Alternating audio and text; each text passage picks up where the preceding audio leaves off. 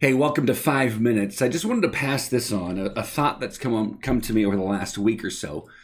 And it's one verse that comes out of Hebrews chapter 11. It's in verse 6, and it says this And without faith, it is impossible to please him or to please God. For whoever would draw near to God must believe that he exists and that he rewards those who seek him. See, uh, about a week or so ago, um, a few buddies of mine, we went to breakfast uh, out here in, at a restaurant in, uh, in Rancho, and the server um, seated us, and it was it was our discipleship group, and so uh, we had our Bibles with us, and she took us to a, a, a, place or took us to a seat that was kind of off on its own, and then she started to talk freely about her convictions on political things um, and political topics, and and then the next week, as we were talking about everything she brought up, and she was so sweet and so wonderful and opened up a ton, but it seemed like it was all about uh, political political topics and the way that one should vote. But it's because of how she she saw our Bibles, and she said, "Well, I see your Bibles," and then she brought up the topics. And the next week, as we talked about as a D group, someone said it just it just stood out to me, and I hadn't thought about it and it hit me.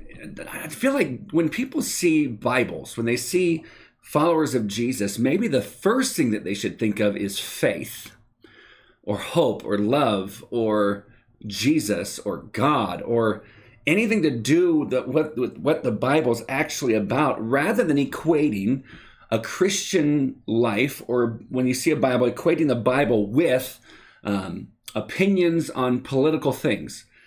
And so what I wanted to do was challenge us, um, and especially Purpose Claremont, if you're listening and watching this, but this is kind of for whoever. I want to make sure that we continue to move forward as disciples of Jesus by faith.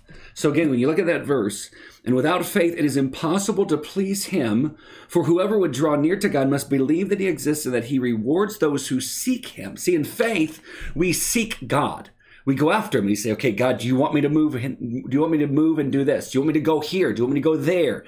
Do you want me to, do you want me to pull back? Do you want me to wait? It's this, I want to move where God's moving and I want to stay put when God says to stay put, but it's all connected to faith. See, I feel like with all the things that are that are kind of divisive in our country at the time, at right now when we're thinking through things and talking about things, Christians, I want to make sure that we're moving forward as disciples of Jesus who are moving by faith uh, instead of defiance. Uh, faith means there's times I need to know when to submit, and there's times I need to know when to stand. But in all of it, I'm asking the Lord, God, what do you want me to do? Say, Brian, what's your official position on? I think unless the scriptures say this is the official position I'm supposed to have, I just leave it to faith. That I need to seek the Lord, what's best for me and my family, um, and what it is that He wants us to do but still believing in absolute truth. But when it comes to the scriptures, when it says things that are very clear, and this is the will of the Lord. So when I bring up things like love your enemies, pray for those who persecute you, those are directly from Jesus, and they're applicable to all of us as followers of Jesus. But when we come to places, things like uh, how we vote or who we vote for or masks or vaccines and all of a sudden it's like everyone has to agree or else you just don't accept me as a person friends that's not how it's supposed to be I want to challenge you move by faith. Move by faith, move forward in faith, and not just react in defiance. To react in defiance that's not moved by faith. Like I said, there's times I need to stand up in quote unquote defiance if the word of God uh, moves me and shows me, if God shows me in the word, this is where I want you to stand no matter what, then there is a sense of defiance, but it's based upon faith. But if my reactions on certain issues or topics are not led by faith, but an automatic knee jerk reaction of defiance, then I don't know that we can sit there and say, but this pleases God because it's how I think I should act. Guys, we need to move forward in faith. And I and what I guess the challenge I want to have is that maybe we as followers of Jesus, we need to we need to write we need to write the new story, not a new story with regards to the gospel, not changing this, but the narrative that the world sees with regards to followers of Jesus. Then maybe the next time I walk into a, a restaurant and the server seats me and she sees my Bible, maybe she or he will actually ask me questions about faith or Jesus or salvation or hope or I'm broken. What does the Bible say? Or maybe they'll even get mad because they don't agree with me on my view of what the Bible teaches.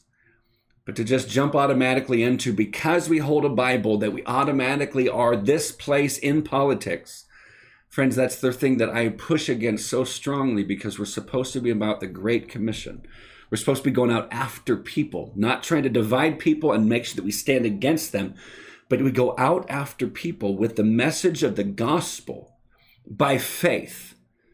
And so that's my challenge that we move forward in faith, knowing when we quote unquote stand in defiance, and other times when we're supposed to submit in faith, that we submit to whatever it is that God calls us to submit, but we seek the scriptures.